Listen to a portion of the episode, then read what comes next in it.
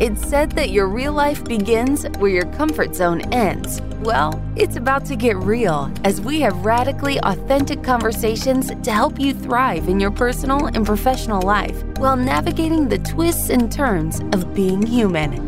Buckle up, because this might get uncomfortable. Starts right now with Jason Wrobel and Whitney Lauritsen. Welcome to part two of this story about Jason's ayahuasca journey. If you haven't listened to part one yet, it is the previous episode. You can find that along with anything that we talked about, such as resources and books and videos at wellevatr.com. That's where we have all the show notes for these episodes. It's W E L L E V A T R.com. And we're going to pick up where we left off. But first, what is that sound? Do you hear that sound? Sounds like a baby Darth Vader. It does. It's something from the out. Is it outside? Yeah, it sounds. Couldn't like construction or it, something? no, like it, it sounded like a very like a baby like like like a tiny Darth Vader, and now it's gone. Yeah.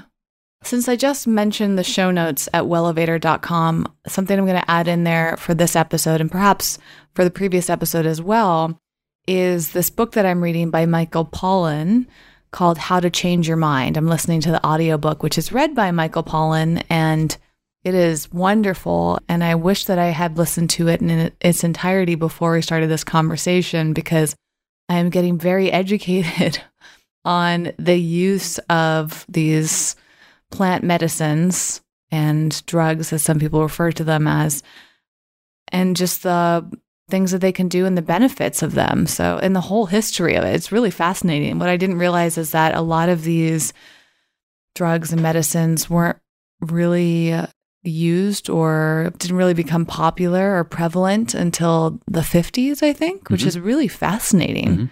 That was not in either of our lifetimes, Jason or I, but definitely parents, grandparents. And it's so fascinating how I think we can lose sight of how little time certain things have been around.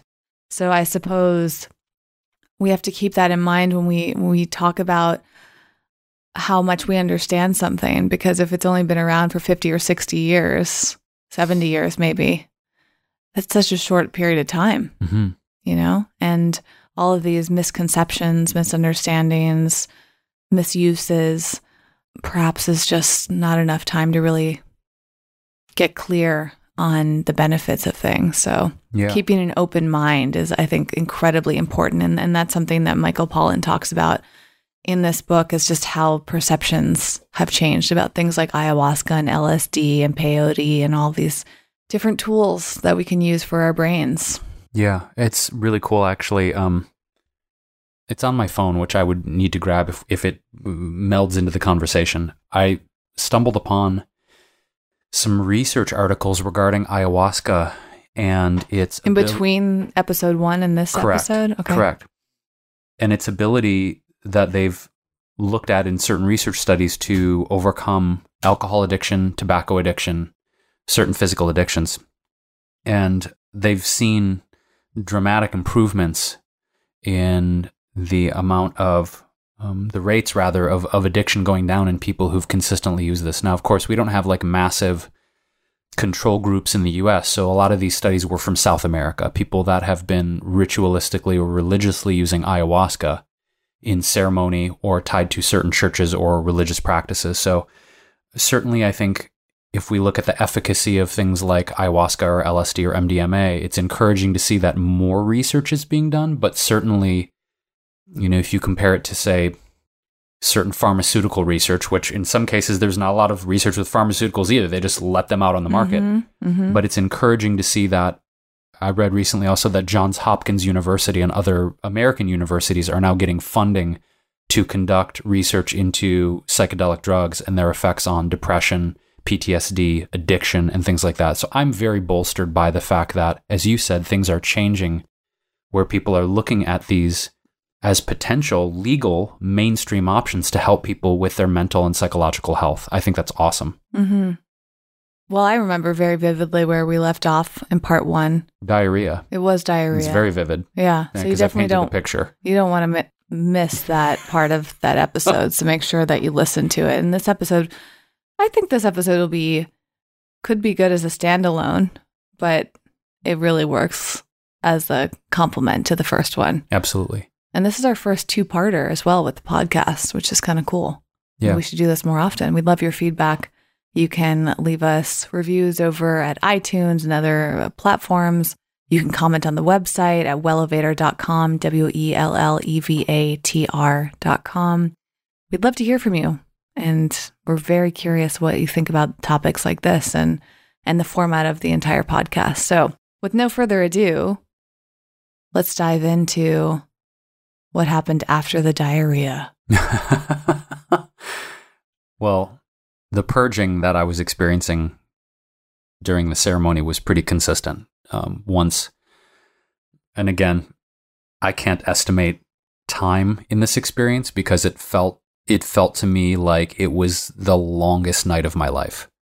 Really? Yeah, Can we pause for a moment? yeah, the longest the night of my life. The funniest thing that has come to mind now, and also when you were talking about this last time, do you want to share that quick story when you got really high and I came over and you were like crawling on your hands and knees in your house? Why do you want me to share that story? Oh, because it's funny. It's, funny, and also you didn't know when that was going to end. You were so in your head in that Yeah. moment, and it probably seems so trivial now after ayahuasca. extremely trivial. Extremely trivial. I, I, I But that's like likely something many listeners have experienced or understand, you know, given that marijuana is becoming more and more acceptable throughout the world. I think it's something that a lot of people have have used in their life in one way or another, or at least they know somebody who's used it. well, certainly and whatever. so it's whatever very relatable that story, and also very amusing to me. Okay. Well, whatever. I mean, clearly, uh, amongst many other activities and choices in my life, my political career has now been haberdashed completely by sharing this. Because Is that true? Is that still true? people are so their anuses are so tight with this stuff. Like, he, oh, that one time he admitted to smoking dope. We can't elect him to be president. And like, Well, even they did that to like, Elon Musk. GTFO. You it's I kind mean? of fun, right? It's like, we're all human beings, and like the pe- anyway. I feel like a lot of the people condemning other people for their life choices are often doing the very thing they condemn behind closed doors. That seems to be a Mm-hmm. Or pretty worse. consistent, or worse. So let's just not judge each other for our choices. Like live and let live, especially if we're not harming other beings in the process. That's, yeah yeah for sure i mean it's so, So- funny because we hear all these stories of of people in power sexually abusing others i mean that to me is really awful but Yeah. yet it almost seems like a lot of people view drugs as just as worse or something Oh, for sure. which is really bizarre to me Well, it kind of goes back to again, if you, the listener, want to listen to part one of this, which we highly behoove you to do that. I went on a, a mini rant about how psychedelics are often classified as Schedule One narcotics, like cocaine and heroin. But this, we we can't just lump. We can't just lump extremely damaging illicit drugs in the same category as entheogens and psychedelics that do have, I believe, some sort of physiological, mental, spiritual healing properties. But the federal government is like, let's just lump them all in the same category. So I mm-hmm. hope there is more reform. And I do believe there's going to be more reform in that regard. But back to the mm-hmm. story, because you want me to tell before we yeah get just into the rest briefly a few years ago. This was probably 2015. Yep. I was turned on to these organic raw coconut macaroon edibles that I had obtained from a local dispensary. They were raw, vegan, made with coconut oil, super delicious. They were chocolate. And I miscalculated my dosage in terms of the milligrams of THC.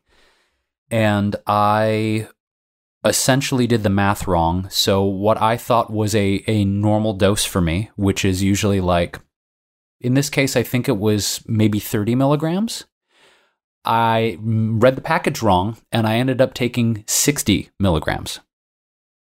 Now, oh my, uh, for I- context I, I uh, did, for people that because some people even if they've they've tried marijuana before may not even understand milligrams for me that's a relatively recent understanding that i've had yeah, and for me I can have two to five milligrams of edibles and feel pretty good.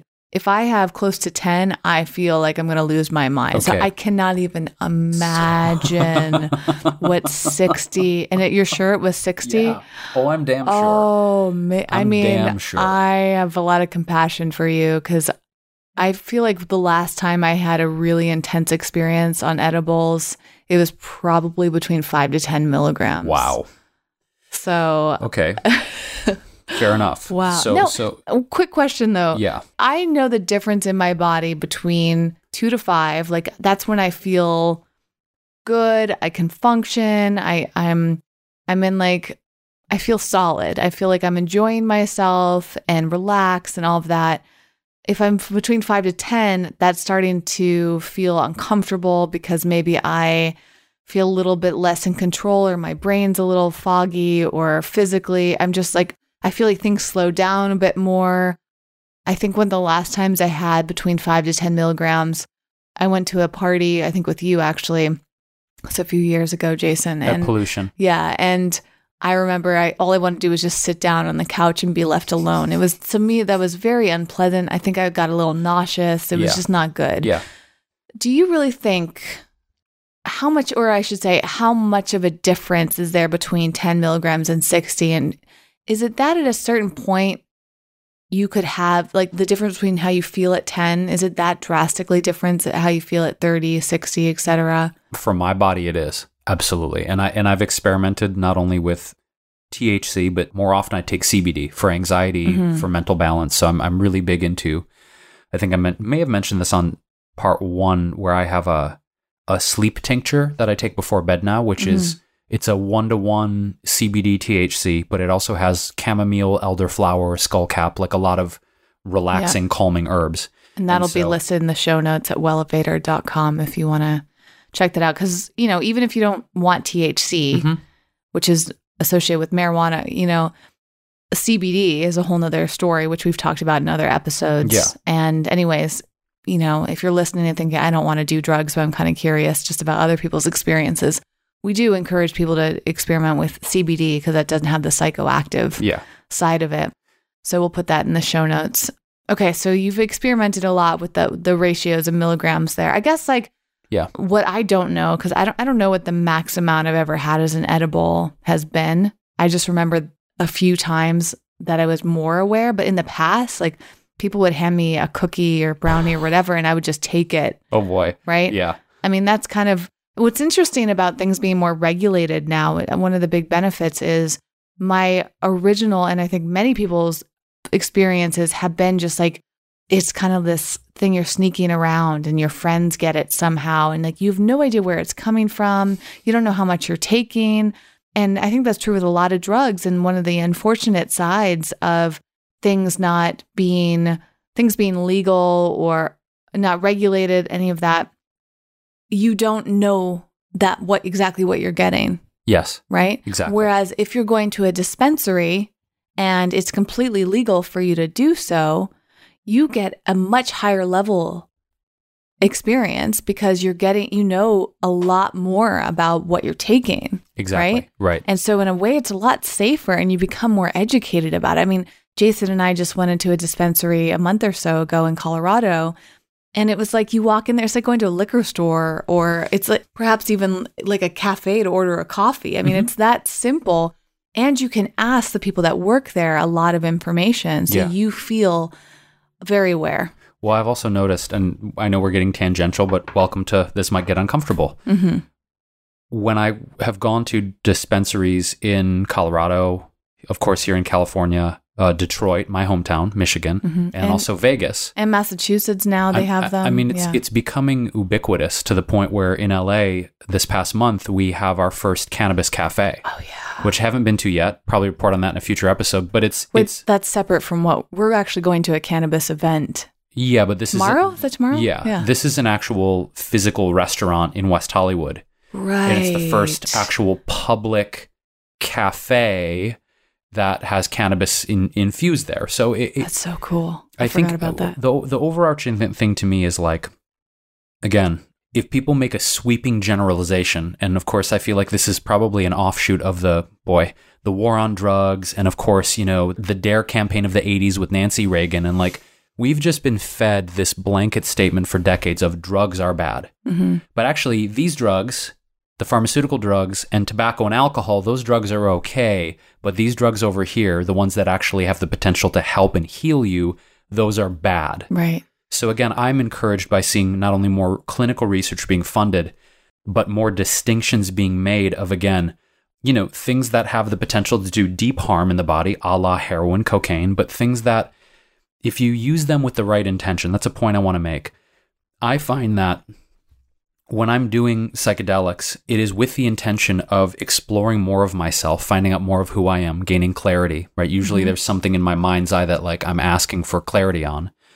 It's done with the intention of experiencing something that ultimately hopefully will lead to clarity and healing, Mhm. which I think I do believe that the energetics of plants and medicine, plant medicine, responds to the energy that you're engaging with it. Mhm. And here's what I mean like when I've done, say, uh, psilocybin in the past, mushrooms, I've found that my state of being and who I'm with and my environment has a direct impact on what I'm going to experience. It's Yeah. almost as if the mushrooms, the plant is reading my energy and reflecting back to me my environment and state. It's enhancing it, Mhm, it's reflecting it. So I do feel again that the intention and the energy we bring to these sort of experiences has a lot to do with ultimately what we are going to experience on this medicine. I believe that. And I'll pause you there for a second. Another little tangent is you don't necessarily have to do drugs to achieve these benefits. They're kind of like a shortcut in some cases Yes. or an avenue to get there that you know it's it's like we're all trying to get to the same place and we're doing it in different ways. So if you're listening to this and thinking, hmm, I'm not that sure about ayahuasca or marijuana or whatever else, mushrooms, like maybe those things don't appeal to you and you have a, a very personal reason, you know, as as some people do. They they call themselves straight edge, whatever. They they just don't want to engage in that. Or maybe they're they have addictive tendencies. Whoa. I felt like Oh wow. what what? Did you- no, did you did you feel like there was a spider on you? Yeah, there isn't. Because there was. Stop! Don't. Oh. oh, it was just a tiny little one. Okay, I saw a bigger one earlier, and I was like, I really hope that big spider is not. Shall I take him outside? Yeah. Okay. Go ahead. I'll I'll continue my little story while you're releasing the spider. That is an that is a an. Is it the word unnerving? Is that correct? It is not. It is not a pleasant sensation, and I'm actually not that afraid of spiders.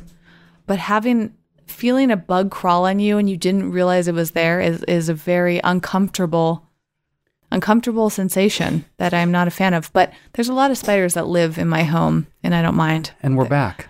And uh, anyways, so my point being is that actually after recording the first part or the previous episode, part one of this conversation, I've just been reflecting on it a lot. And and as I mentioned at the beginning, I really am enjoying reading and listening to Michael Pollan's book on this. I also noticed something really fascinating that I'm not exactly sure of at the moment, but sometimes we we learn something and then it gives us an opportunity to be more present and take in the information in a different way. So when you were talking about at the end of episode one or the part one of the, these two episodes, Jason, and talking about releasing and how you smelled something, this medication that you took as a kid that you haven't taken since, Decades. right? And that's a very specific smell to that. Mm-hmm. I actually remember very clearly a medicine that I took, and then part of me is like, I wonder if I would would have the same thing. There's one medication I took as a little kid that was so revolting to me back then, and every once in a while I taste or smell something like it, and it's like, right, that sensory memory. But anyways, I noticed in my yoga class something similar to what you experienced, except it was a mental release. I've noticed recently, let's say in the past few months, I take hot yoga. So I'm sweating and I'm also moving my body. And, you know, there's so many healing powers to it, right? So, as I said earlier, if you're looking for something other than drugs, I think yoga and meditation or just any type of movement, but yoga is so connected to mind, mind, body, spirit, that it's a really wonderful way to get to know yourself, to move yourself, express yourself, but also heal. Mm-hmm. Mm-hmm. And it just occurred to me, I think it was probably in yesterday's yoga class that I took, that thoughts were coming up that I had no idea where they were coming from. And then like this is a common thing for me in yoga, right? Like I'll be I'll be in yoga class, my mind will start wandering, and I'll find myself like thinking about things that have happened to me, people, places, events, and I'll have no idea why they came to mind. And sometimes I'm just in my class thinking, why am I thinking about that right now? Mm. I, I can't think of any any stimulus that would have brought that to mind. And then it occurred to me yesterday, perhaps those are have been stored in my tissues. And when I'm moving my body, I'm releasing some old emotions that were just stored in our um, our body, just like maybe that medication was stored in your body through ayahuasca, right? Totally. It had never occurred to me before. I, I, I know the phrase the issues in your tissues. A lot of people think about like releasing things in your hips, right? So I'll think mm-hmm. of that every once in a while in certain poses. And I, now it seems kind of strange that it hadn't occurred to me, but but it's almost as if when I'm in yoga, I'm processing all sorts of past experiences. And yesterday I became very, very aware of that. It's interesting. I, it reminds me of what I've learned and experienced in somatic therapy and somatic experiencing because the therapist that I have worked with for the last five years in LA, he does somatic therapy where the principle, so far as I understand, is that we will address traumatic experiences of the past.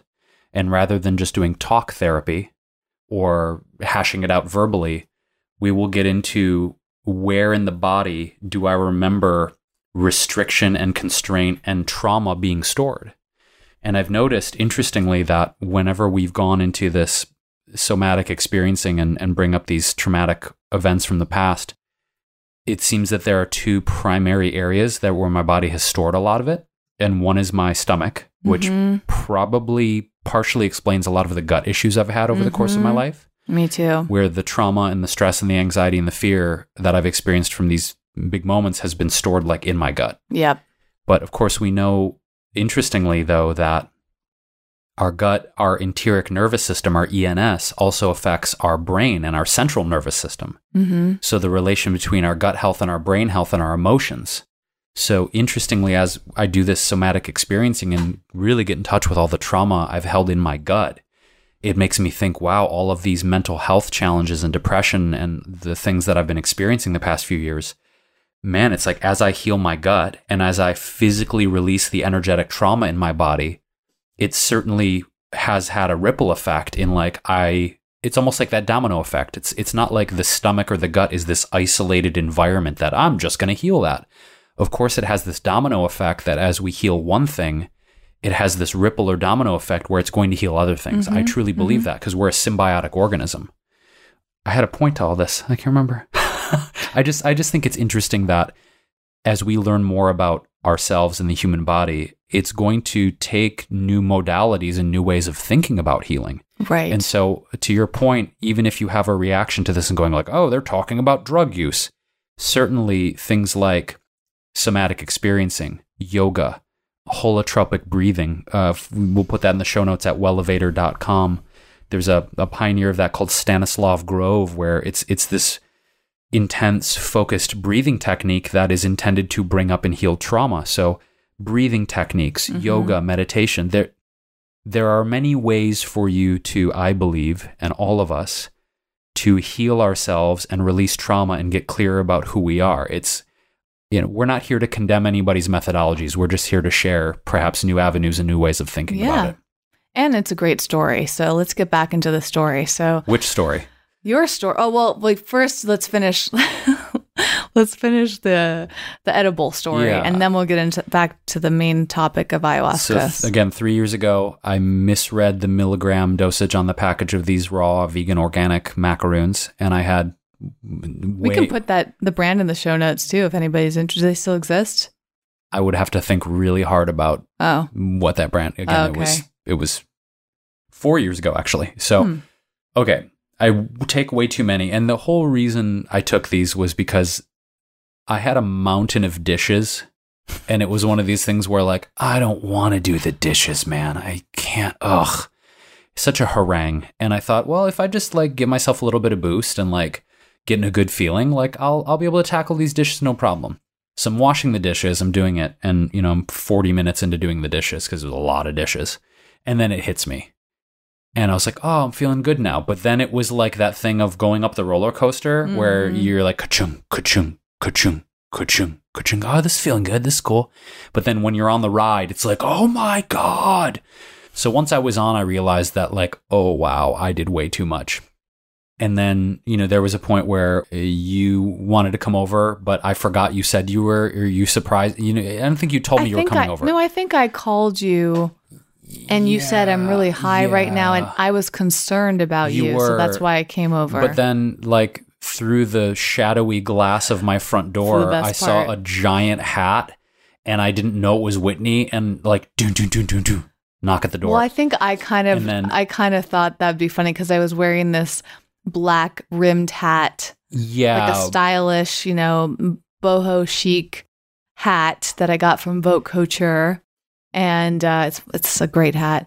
But the reflection of it looked like a sheriff's hat or something like that, and I think I I think I knew that and thought it'd be kind of fun to mess around with you. yeah, it wasn't fun because I think I she- knocked and then I didn't say anything. Yeah. Like Jason came in the door and he was like, "Oh, oh." hello. I was like, huh, hello? And then once I realized it was her, I was so relieved. But I wasn't done yet, and I kept getting more and more high Uh, to one point where I had to crawl to the bathroom to use the bathroom. And as I was crawling out of the downstairs bathroom at my old loft, the cats, Claudia and Lynx, my two original cats, were looking at me like, Dad? why are you crawling on the ground? Like I could tell their energy was responding to me like, what are you doing? and that made it feel even worse because I'm like, great, the cats are freaked out now. Everybody's freaked out. And you were you were like upset about the helicopters. You thought like there was helicopters swarming around. Oh. I got so and- paranoid. Yeah, it Yeah. was it was just too much. So I, I guess the lesson here is make sure you're doing your math right Yep. and don't You're in a controlled environment. don't take more than what you need. But here's the thing, and, and as we bleed into the ayahuasca conversation, into more details of the messages that came up for me, one of the big things I've realized is that when you do psychedelics or entheogens, things that are opening your consciousness, okay, if you have any control issues, it will bring them right to the forefront That would be me. right to the forefront because there's really only two choices when you're doing a psychedelic plant medicine. You either resist or surrender. And Mhm. if there's a part of you that's like, I want it to stop, I want it to stop, I want it to stop, you can't. You just you you either resist or you surrender. Mhm. So to me, I think the power of it is if we're trying to micromanage our lives and control things and try and say this is an uncomfortable moment and I want it to end, Mhm. whatever plant medicine is like, mm you're in for the long haul. Sorry. Well, that happened Right, with it- you, right? I don't know if this is before or after you started talking about the diarrhea in part one, but I do recall you were sitting there and the shaman who looked like Jesus came over and he just was breathing with you, Mhm. right? Was that before or after the diarrhea? that was part? before the diarrhea. part. Okay. So let's go back to the diarrhea. You're you're sitting there. You're you said that you went to the bathroom like six to eight times, Over the course of the night, yeah. and it wasn't that unpleasant. It was just I felt like a release. You could smell your old every time. You could smell the medication. Wow. Every single time. Did you now? I know when we left off, you really wanted to talk about the child healing. Yeah. So for you, and I think that's actually really true, knowing you, Jason, very well, you do bring up your childhood a lot and the trauma that you felt when your parents ended their relationship, your dad left. That that seemed to be a really crucial moment. And when was the med- was the medication when your dad was around? It was and also after. Yeah, because I had I had really severe childhood asthma To the point where I would actually stop breathing and uh, a few times had to be rushed to the hospital because I wasn't breathing. Do you There's think that was any moments. any like um trauma related? I've thought about that because Issue? because in my in my teen years in high school, the asthma went away, Mm. completely went away. So I'm sure that there Which, which is possible that you kind of grew out of it, or it was you know, True, but it's fascinating to think about how does emotional trauma or emotional distress affect disease in the body. I mean, this is Mm-hmm. a massive subject that to unpack. Is it possible that for some reason my body chose to have a reaction to the trauma of of you know the relationship with my dad? Sure, it's possible. I, I don't know that I've seen or been shown a direct link to that, but it's a possibility. I'm sure. So you're smelling. You're in the bathroom and you're smelling this. The corticosteroids I took for my Mhm. asthma as a kid, yeah, like very specific smell. Mm, and I'm releasing throughout the night over and over. And and interestingly, when I'm on, and I'm still on my psychedelic journey, by this way, I'm still seeing. oh yeah, because you just went to that. I want you before we end the episode. You need to talk about what you went. to. It was last night that you went to that Integration, yeah. integration so two nights ago. two nights ago. So, you know, mind you, this physical release of the diarrhea and letting go of what I perceive as these childhood drugs, this, I mean, it's such a specific smell, was coinciding with, you know, still having these psychedelic visions. I mean, I'm not. I'm not fully in the earth reality, What whatever is you the want to call it. bathroom like when you're having these psychedelic visions? Like, does the bathroom feel like it's like some different location? Like, how did you even know where the to- like?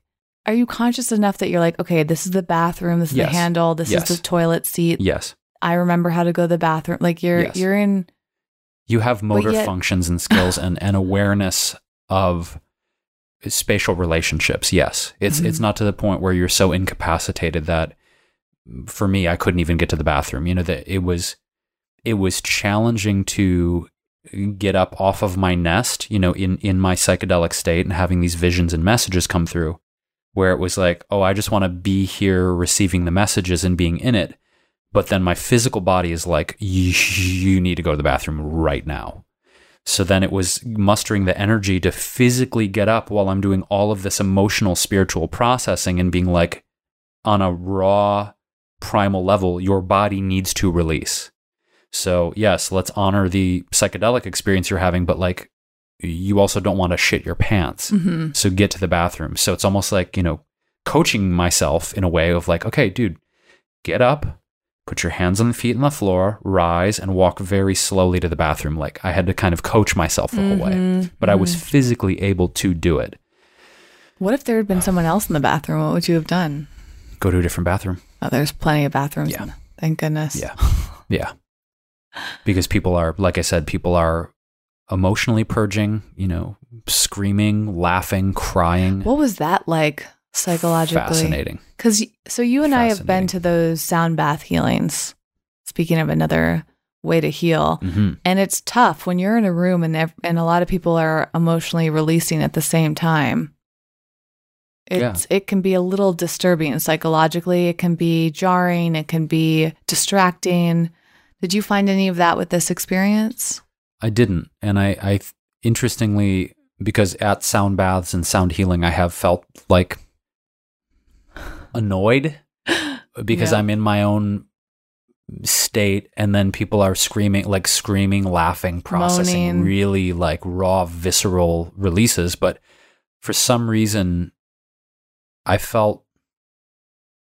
I guess the best way to describe it is I felt as if I was in a cocoon Mm. And that people's hearing people vomit, hearing people scream, hearing people moan, hearing people cry didn't uh, it wasn't disturbing for me. Hmm. But you could you were aware of it. Oh, for sure. Mm. Yeah. Huh. I wonder how I'd feel about that. I think though the the interesting thematic thread through was just how much of the wounded, traumatized child within me needed to receive this experience. And I think there were so many signs and I didn't go in expecting that. I had no I had no expectation of what I was going to be shown or the visions or the messages. It was just kind of blank slate. I don't know what's going to happen here. but aside from what I detailed, and I don't necessarily want to rehash the the psychedelic visions or the other what I perceive the other dimensional realities I went to eh, that we shared in part one, the interwoven into that experience and the physical release were very clear messages. And it's and when i say messages it's not as if there was i don't know the voice of god or another being saying these things in my ear. It was more like an intuitive set of aha moments that were being revealed internally to me. That's the best way i can describe them.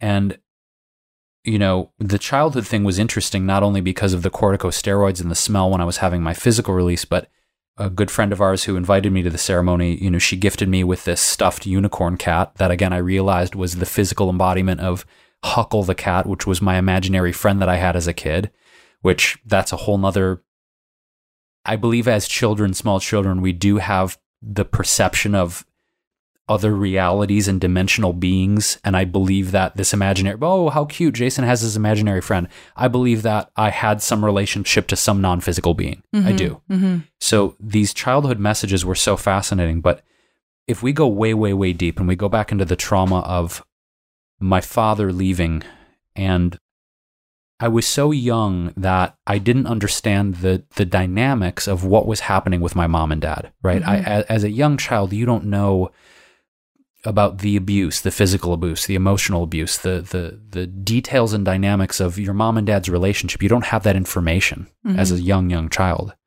So what I did was I internalized in my young young brain that everything was good before I came here. Mom and dad were together, they were traveling the world, they were happy, and then wait, what's different?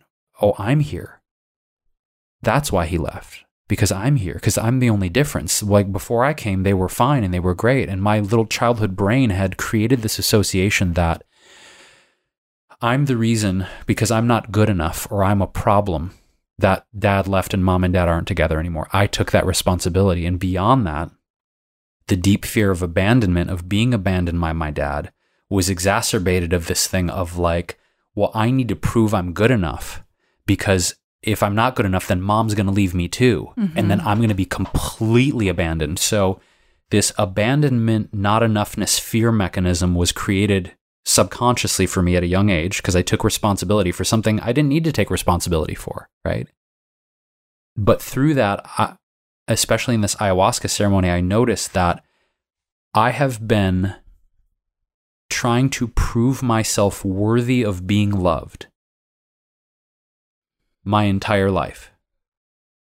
That if I am making everyone in the room laugh, if I'm entertaining everyone, if I'm giving them a lot of value, if I'm holding healing space, if I'm showing up and being like this shining, bright, shimmering character, if people are laughing and they're having fun with me or they deeply value me, then I'll never be abandoned again. So the deep, deep thing that came up for me was everything you've been doing, there's been some element of you trying to prove yourself worthy of love. Mm-hmm. And then how toxic and painful that's been with whatever aspect of my music career, acting career, food career, speaking career. It's like there's been sub subconscious motivation of I need to wow you, impress you, show you my value, so then I will be worthy of the love you give me. It's been this transactional thing of me trying to prove myself because I've been so afraid of being abandoned again or not having love in my life, which goes all the way back to the original abandonment scar of my father. So the message that came through to me was no matter what you've chosen in your life, even if you think you've made a wrong choice or you fucked up or you did bad, love has always been there. You've never needed to prove it. You've never needed to earn it from anyone. You've never needed to show your worthiness. Like, I was reviewing all these moments of my life, like really painful, hard moments that I didn't know how I would make it through. And she, the medicine, was so clear that, like, you have been held in love through all of this. Even in the moments you couldn't see it, that was love. And it was like, my question was, why is that love? She said, because, because it was allowed And it became clear to me in that moment that deep, like real love, unconditional love is synonymous with allowing. Mm. That if love is the thread of reality, which I believe that it is, some people call it God, universe, spirit. I'm calling it love right now. That much like the sun shines on everyone, it shines on people with disabilities, it shines on murderers, it shines on rapists, it shines on the Dalai Lama, it shines on saints. Like the sun, the air, the water, life is not asking us to prove our worthiness or life is not deciding what is right and wrong. Life is loving us no matter what. That was the big message was like you have nothing to prove. You have nothing to prove yourself worthy of. You don't need to stop trying to get things from people. You have been loved and will be loved no matter what you choose. Like Mhm. that was so crystal clear. And it's been hard for me this past 10, 11 days because I've been reviewing how much of what I've chosen to do over pretty much all my adult life has been got to get straight A's, got to be valedictorian, got to have a New York Times bestseller, got to be the first vegan chef in history on Food Network, got to have this, got to get the Tesla, got to do this, got to have the big house, blah, blah, blah, blah. It's all been some element of now I'm worthy of love. Mm-hmm. Look at me. Look what I've done. Look what I've done. I'm worthy of love now. Mom, I'm worthy of your love. Dad, I'm worthy of your love. Romantic partner, I'm wor- society, everyone, I'm worthy of your love now. Yep. And it's been fucking exhausting, Whitney. Exhausting. And like realizing that that's been running as a script subconsciously for probably my entire life since that childhood, it, it's like, wow, what a revelation. See, to me, this What doesn't seem like anything. I mean, I'm not trying to diminish it at all, but I'm, Yeah. I'm trying to get clear on. I don't think you've said anything that you didn't already know. So, what was the difference? Here's the difference. First of all, I mean, we all have the answers within us all the time. It's just a matter of we're conscious enough of them. Here's right? here's here's what I feel, and I'll I have more to share, of course, but the big difference between this experience and say mm, talk therapy or other healing modalities that I've worked on for my mental and emotional health, right?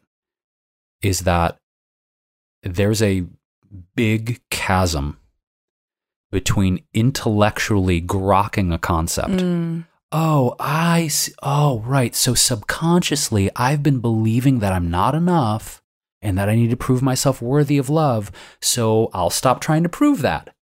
Right? That's just an intellectual concept that you're like, oh, okay. which you already knew. Which I right? did know that. Yeah. But this was like a cellular integration of feeling in that ceremony that as I was shitting my brains out and crying and drooling all over, just just release like this ugly, beautiful, gross release of so many emotions and so many fluids and so many ideas. It was like it was I finally felt it in my body, not just as an intellectual concept.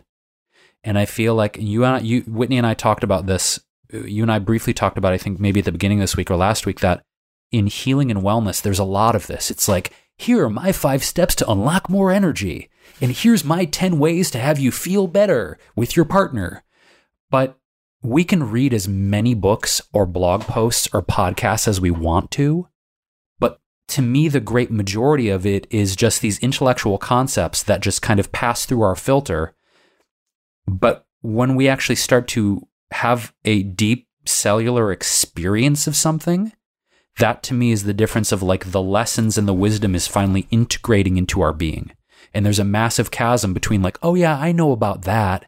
And so I'm going to teach about that and position myself as an expert on that, even though I haven't lived the thing. Mm-hmm. And I'm realizing, and I'm not saying this to condemn influencers or coaches or experts or whatever, but I'm just, my frame around it now is I hear what you are saying and you're just dispensing knowledge, not having experienced or lived it. And I'm looking at things radically differently now Mm. in terms of who's dispensing advice, wisdom, courses, teachings, where it's like, and I only say that because I had an intellectual grokking of my not enoughness or my abandonment issues. But in this experience, I was being held in an energy and a wisdom that was so big and the magnitude of it was so huge that it was just, I was just crying because it was like, I had an experience in my body of no matter what I choose, I am being held in love. Like, no matter what. It's like, really? I was challenging it. And it's like, really? No, what if I, no, no matter what you Mm. choose, Mhm. you are loved. Is- She was like, Do you understand? No matter what. Right. So it was an experiential integration of this that was different than just, oh, I get that. Okay, I read it in a book. It's way different. It's it's it's it's just substantively so different. Mm. And I'm trying to explain it as best I can. So you finish up this experience, and how do you come out of it? Once you kind of ha- gain that awareness, that knowledge, tapping into yourself, Mm-hmm. how is it kind of like that was the end cap, and then you slowly start coming out of this space? It's it's a gradual it's a gradual sort of mm, experience in the sense that you don't get snapped out of it right away. You know, like So once you get this information, then then what happens? if you're not snapped right out of well it, well there's more there's more layers to it it's it's almost like there's layers to the psychedelic portion of it where you feel like i talked about in part one where there's just deeper layers of going into this other reality. And with the lessons and the integration of this healing it feels the same way. It's not just like oh hey you have these abandonment issues and not enoughness and that's been coloring your entire adult life. But here's how it's shown up. Here's these moments where you thought you weren't enough. Here's these things you were trying to do. Like it's almost like a review of like and you were loved there.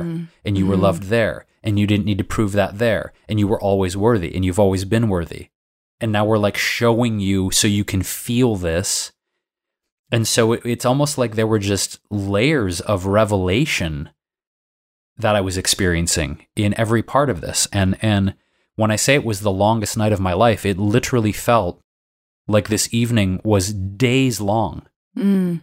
days long.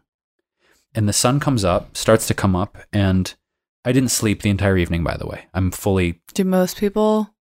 some people slept, some people were fully awake. I was, Mm. I was, You didn't want to, you couldn't. I just didn't. I don't know that I couldn't. I just didn't. And in the morning, it was just this whoa. It felt like the longest night of my life. So when the sun started to come out, it, it was this like, here comes the sun, doo doo doo. It was like, oh, there's the sun. And I felt exhausted uh, physically, I felt exhausted emotionally.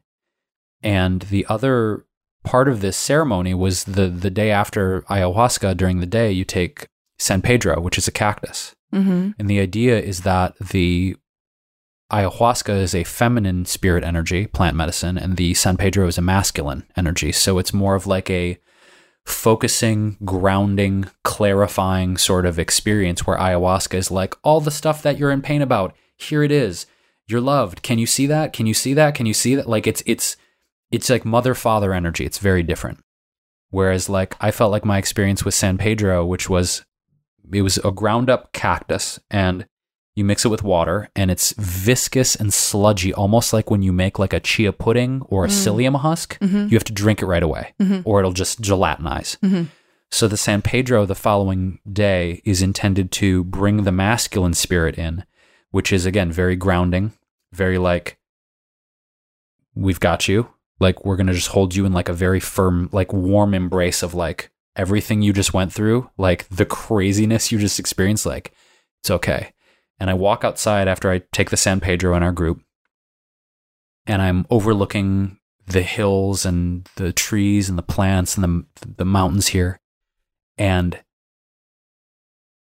I could feel like the trees and the plants were talking to me and that the vividness of their color and their movements I had never been fully present to how vivid and beautiful just the swaying and the movements of the trees were. It's like oh these they're dancing they're alive you know and and how often I walk outside and I'm not even present to the aliveness of plant life Mm-hmm. I mean, even looking out at like the lemon tree here at the podcast studio, it's like, oh, it's moving, like it's alive. There's life force in these things. And just, well, there's just a tree, there's a plant. Like San Pedro was very much like, look at the aliveness of life. Everywhere you look, there's life. Everywhere you look, there's allowing.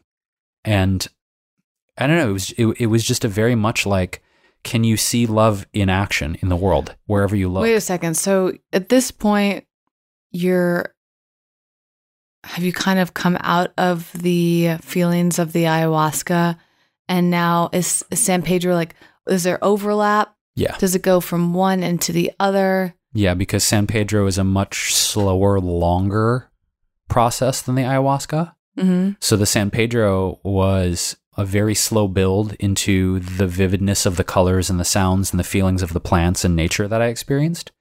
Whereas I mentioned ayahuasca was like probably about 40, 45 minutes into it, it was like, boom, you're in a different dimension. Mm. Whereas this was not, San Pedro was not a psychedelic experience. It was more like a sensory body perceptive opening. I wasn't seeing visions. I wasn't, it was more like tuning me into the subtleties of nature that were already present, but that in day to day life we don't pay attention to. Mm-hmm. It was like, look at the life and the aliveness and the vibrance and the love that is around you all the time that you're not even present to in your day to day life. Mm-hmm. And so the San Pedro was like very much like a heart centered thing. I was, did a lot of crying, like even more crying on San Pedro than I did on ayahuasca, because I felt like I was just sitting with like, again, this overarching message of like everywhere you look, in the plants, in the insects, in the spider on Whitney's arm, in our Mhm. companion animals, in the suffering you've been through, the pain you've been through. Love has always been there and it will always be there. You know, and I was laughing at myself because I'm like, man, this is some this is some crazy woo-woo shit. But it wasn't because it was my and it is my experience of life. And so when I hear Marianne Williamson talking about love so much in her political campaign, her her campaign for the presidency. And people are like, "Oh yeah, you know, yeah, yoga and colonics and love, Marianne, that's what's going to solve." She's on point. But nobody wants to hear it because not nobody. A lot of people don't want to hear it because I feel like love has been construed into something that we have minimized and re- have sort of like a reductive experience of love where it's like oh love is just you know it's it's romantic it's eros or like i love my dog i love my car but what she's talking about is something that i finally had a direct cellular spiritual experience of which everything is love truly and what she is saying as an example, because right now she's just, it's so present with the, the presidential race. She gets some talks about love, like truly seeing each other as one.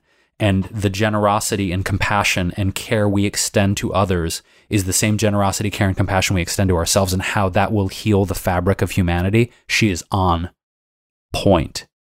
And maybe people are just jaded like oh yeah love that'll solve everything marianne. No we need we need we need prescription coverage and we need that and she's saying like yes i honor the fact that we need these things but the intention behind it needs to be based in love not fear.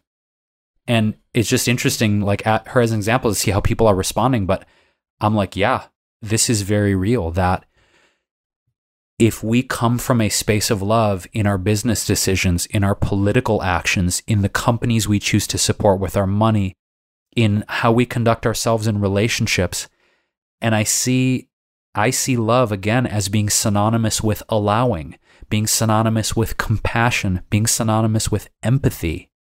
And these values if we learn how to really tap into them and integrate them, they will change the world. I mean, I'm I'm more clear on that than ever before. And that even though we have war, and even though we have violence, and even though we have global warming and animal genocide and all the things that we have going on, on this planet. And I've thought about this for a year, like why, if if if God, spirit, universe is, exists, why would why would why would he, it, they allow that to happen? But if we're talking about the fabric of this reality being love, it's being allowed to happen so that we can learn from it and realize that no matter what we choose, eh, I mean, it's it's going to be hard for some people to grasp. It even is strange for me to even say it because I wrestled with that question for years. How could God, how could you, the spirit of everything, how could it allow such atrocities to exist? But it showed me so clearly, like all of these things you're labeling as atrocities. You know, Trump's bad, animal agriculture is bad, global warming is bad, bad, bad, bad. All these things are horrible. They're being allowed to exist because unconditional love is allowing. And if these things mm-hmm. weren't allowed to exist, it wouldn't be unconditional. Mm-hmm. Mm-hmm. Yeah. And even me saying it, it's like, wow, you're really saying I believe that. Yeah, makes sense. I believe it. And I believe that these painful, scary situations that we're facing as a global society, as a global community, they're there to teach us. They are there to give us a choice. They are there to say, do you want to keep choosing this? Like love will be there, you know? As the world is burning, the world, love is there. And it's almost as if there's an omnipresent force that is saying, we're not going to stop any of this because that would be conditional. We're mm-hmm. going to allow all of it to exist mm-hmm. simultaneously mm-hmm. because maybe love, God, spirit, universe is also growing and expanding and learning through us, through our experiences.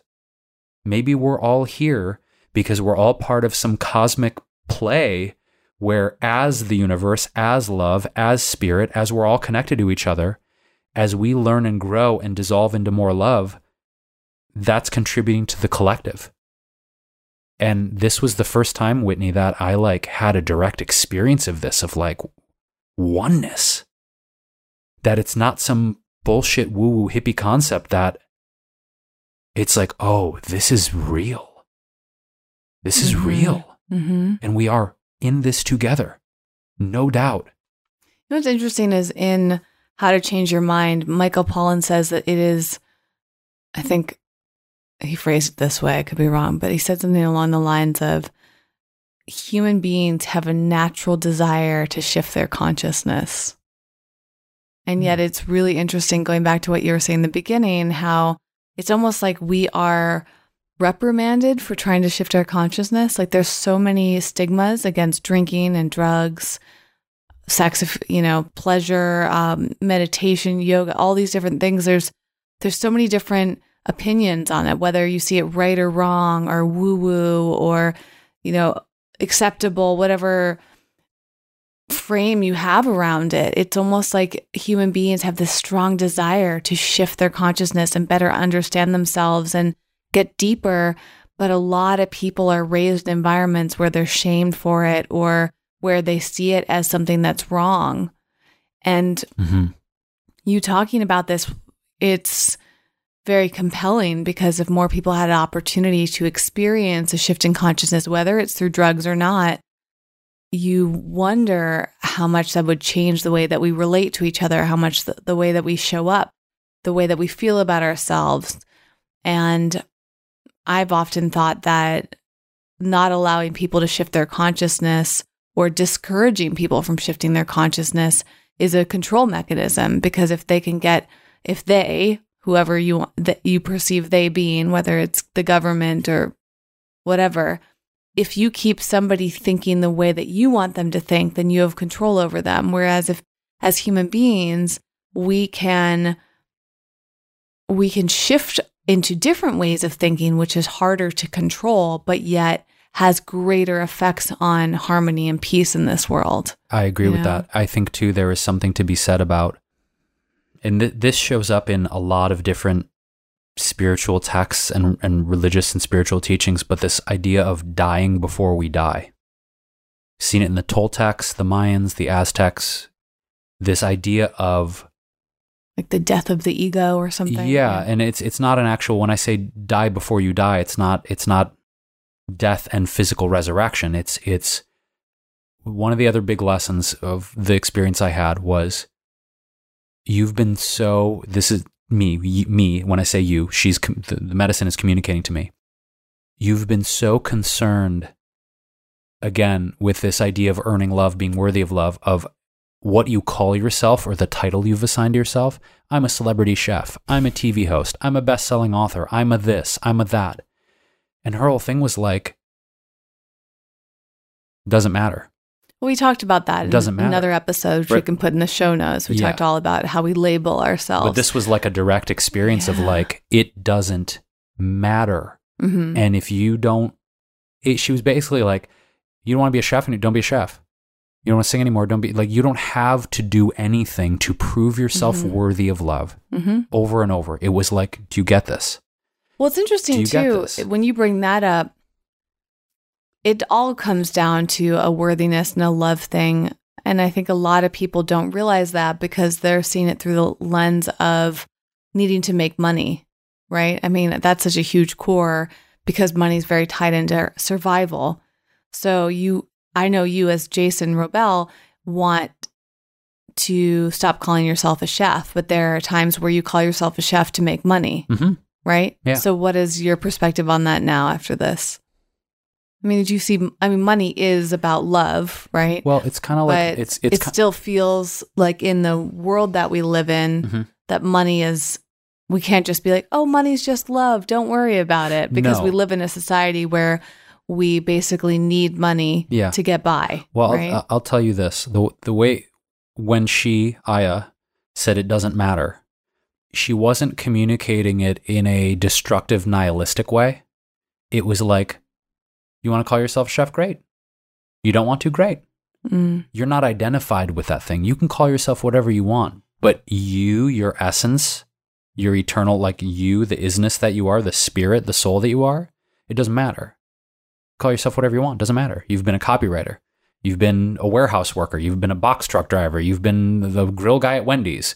You've been like, no matter what, like the eternal you does not change. So it doesn't matter. hmm The thing, though, to your point, is I have been looking at my intuition and my integrity more so than anything.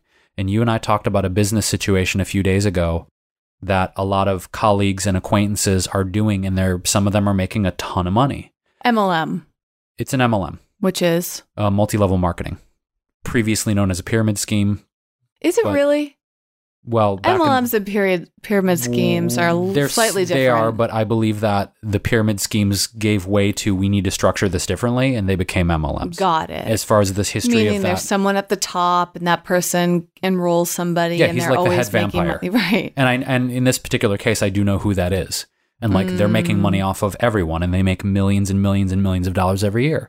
Like more power to them. My point in this though is rather than getting hung up on like, oh, Jason Wrobel, he's the celebrity vegan chef or cooking channel host or author, whatever people want to call me, whatever the bio says, right? It's disidentifying with that defining me, which gives me the freedom to choose what I want because I know it doesn't define me. Like that was really the message that I got. hmm But the the deeper thing wit is that I want to do things that are in integrity and that feel good in my heart and my gut. And with this opportunity, this MLM thing, it was like, yeah, do this, man. This is right up your alley. It's got you know, all these products and, and superfoods and da da da and all this money you're going to make. And look at what this person did. Look what they did. Money, money, money, money, money.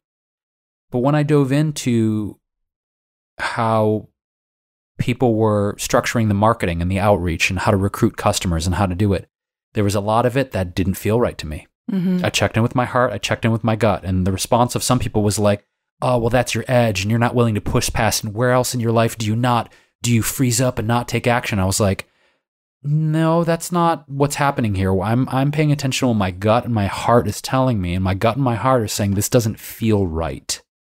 And I battled with myself with it for a while because it was like, "Oh yeah, but all these people are making all this money." But I believe, because I've done this before, and I've taken clients and I've taken brand deals and done business deals that I knew didn't feel right, but I did it for the Mhm. money. Yeah. And there are energetic consequences that are paid when you choose something that your body and your being are saying, do not do this, and you choose it anyway. Yeah. It doesn't mean you're not held in the space of love. And when I say consequences, I don't mean that there's a punitive God or that the energy of the universe is going to punish you. But I believe that we are the universe, we are God, we are love, we are all that is in this form.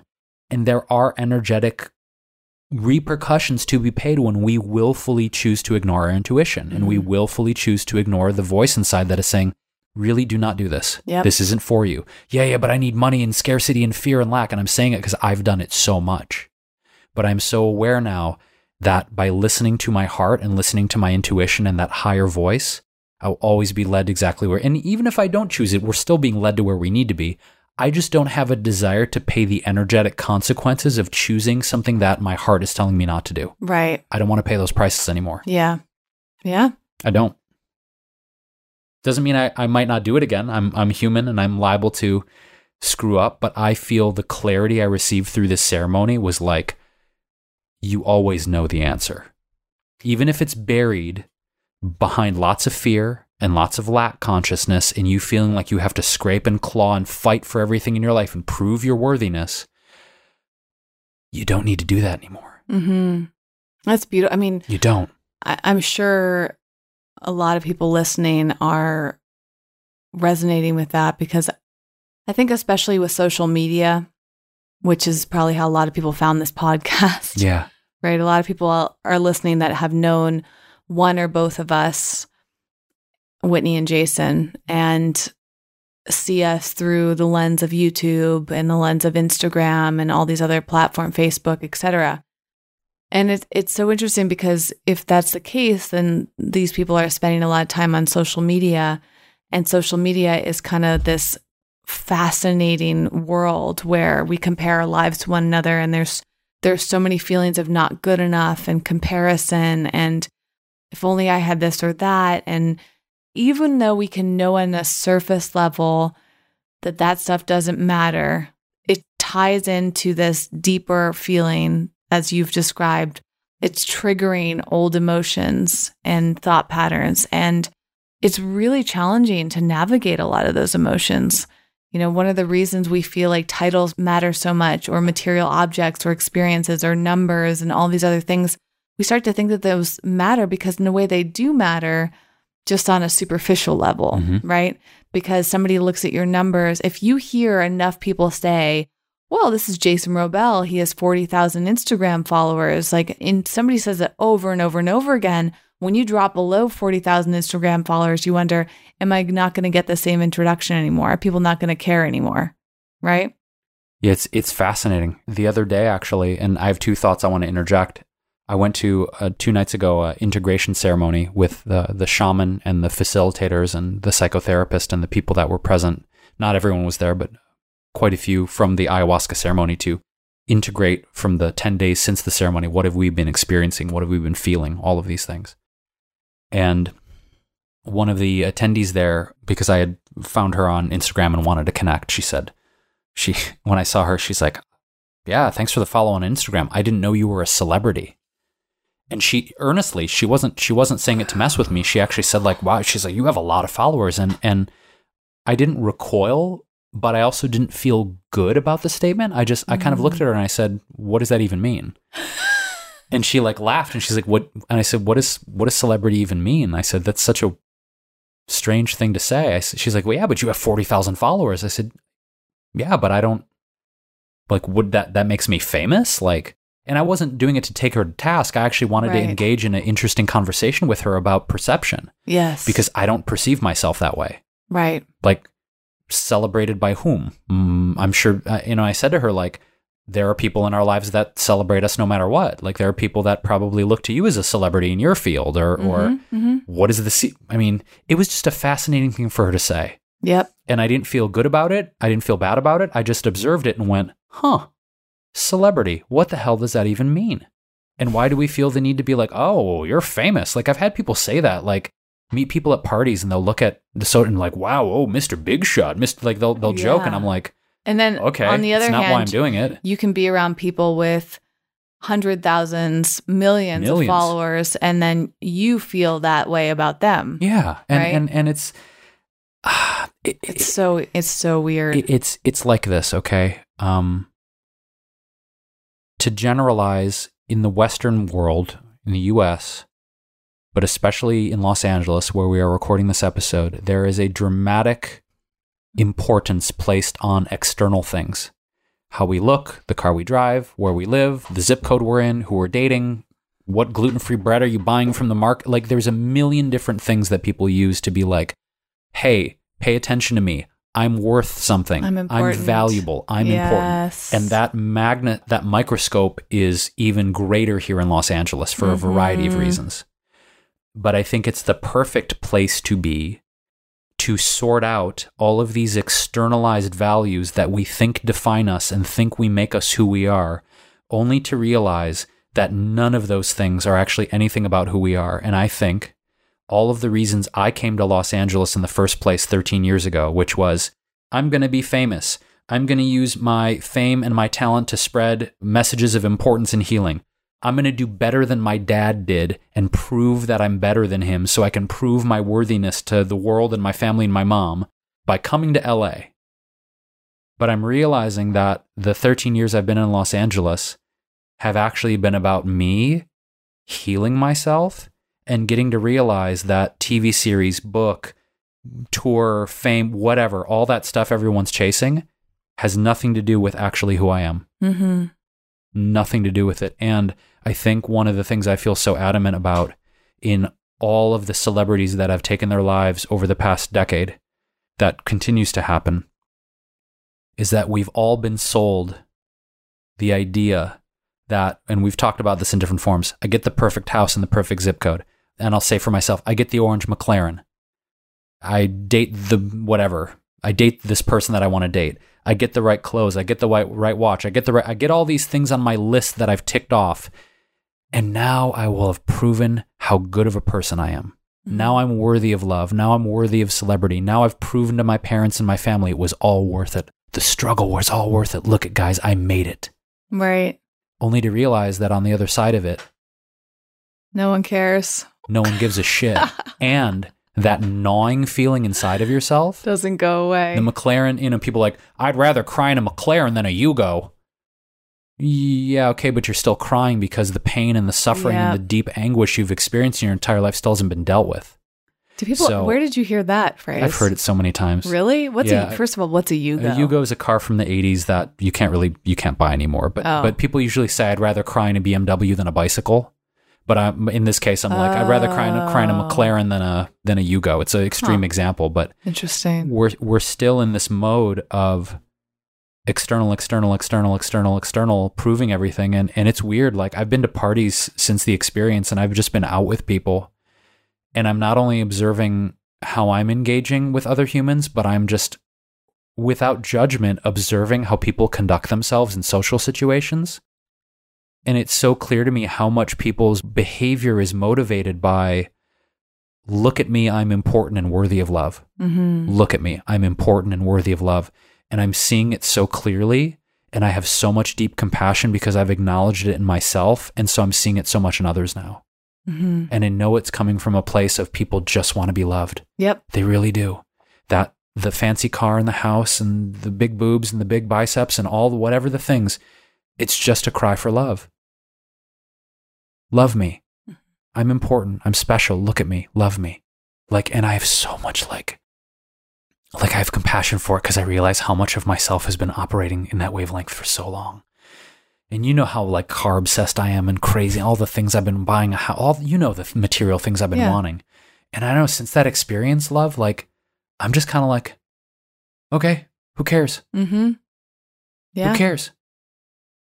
If that wants to happen someday, cool. If Well, it doesn't, cool. I, I just, I, the weight I put on those things just feels like it's dissolved in a way.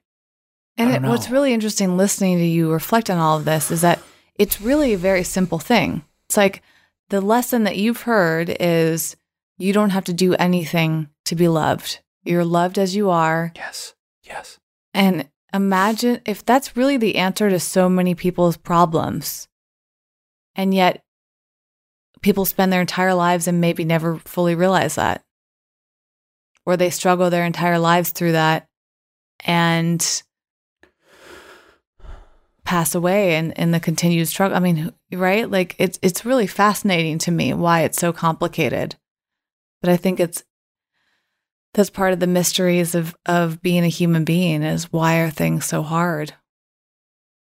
Yeah. You know? I mean that's that's the big question, right? It's but perhaps it's a combination of things. Perhaps it's because we're so bombarded with messages in our society from the media that this is what a happy life looks like. And perhaps it's what we grew up with with you need to get straight A's and hit the game winning shot and get into the right Ivy League school and what whatever the thing is that maybe our family or parents told us would make us happy and make us fulfilled. And and I just think well, you know so many of these messages, it's just externalization. It's, but it's, it's that all of that stuff is is reinforced more than what you're saying. Is that I think as human beings, whatever we experience and hear and witness over and over and over again, that becomes our norm. And to your point, when you know Marianne Williamson is sticking out so much as a pol- in this political campaign because she's the only one talking about love, where everybody rejects that. Not everybody. A lot of people are rejecting that because the norm is not, that's not the norm. No. no. And so maybe these simple things, these simple messages about love are harder for people to understand, to grok, as you said earlier, simply because it's not the norm. Yeah. And I think that's that's true of most things is that we go towards what seems easiest and convenient and familiar. Yes. And anything that feels hard, uncomfortable, unfamiliar, even if we know that could be better for us, we tend to push ourselves away. So, as we wrap this up, yeah. You've said a lot. You've dropped a lot of really wonderful pieces of of wisdom from your experiences. Is there anything else that you would like to leave the listener with? There is it can be radically uncomfortable to think about extending unconditional love, acceptance, and compassion to someone who worships differently than us, who believes in something different than us, who has a different sexual orientation, who chooses to live their life differently, to eat different than us, who has different political viewpoints. It's extremely uncomfortable to think about extending unconditional love, compassion, and acceptance to those kind of people because it is so against what we've been conditioned to do, which is you're like me. So therefore you're safe. So then I can relax into loving you and extending compassion and acceptance because you're like me. But the thing that Marianne and so many other people, and the thing I'm finally having a direct experience of is that the real work is to sit across the table from someone who may be angry just by your presence, who may think, worship, eat, vote, want different things than you and look at that person deeply in the eyes and say like i'm going to extend unconditional love compassion and understanding and listen to this human being. And if we can move past our radical discomfort in attempting to do that with other people who are so different than us if we can lean deeply into that discomfort and ex- try to extend unconditional love and understanding that is going to be a mechanism to heal this planet deeply, deeply, deeply, and and ourselves too. And because ourselves. if you can extend unconditional love to other people, maybe you'll begin to believe that you can be loved unconditionally. It's reciprocal. Absolutely. It doesn't mean that you're going to get back what you put out, but mm-hmm. it does help you believe that it's possible. Yeah. And so it's simple, but not necessarily easy. So yeah. Thank you for listening. Thank you for receiving this communication unlike anything I've ever shared uh, in my career and on this podcast. And just tremendous gratitude for you, Whitney, opening the space to have this conversation and, and to you, the listener, for having an open mind and an open heart and being a fan of this podcast. We appreciate you. We'd love to hear from you. Again, you can find information about what we've talked about today. You can find ways to contact us, our, our social media. You can leave comments. You can do everything over at wellevatr.com. That's W E L L E V A T R. We'd love to hear from you publicly or privately. You can email us, you can direct message us, you can post on our Instagram or or comment section. We see this as a community, as a two-way conversation. We'd love to have you part of that conversation. So please reach out in whichever way feels right to you. And we really look forward to that. Thanks again for listening, and we'll see you in the next episode which will be about something else uncomfortable. Who knows what that'll be, but it is sure to be interesting. Thanks for listening and getting out of your comfort zone with us today. For show notes and more high performance resources to help you thrive, go to wellevatr.com. That's W E L L E V A T R.com.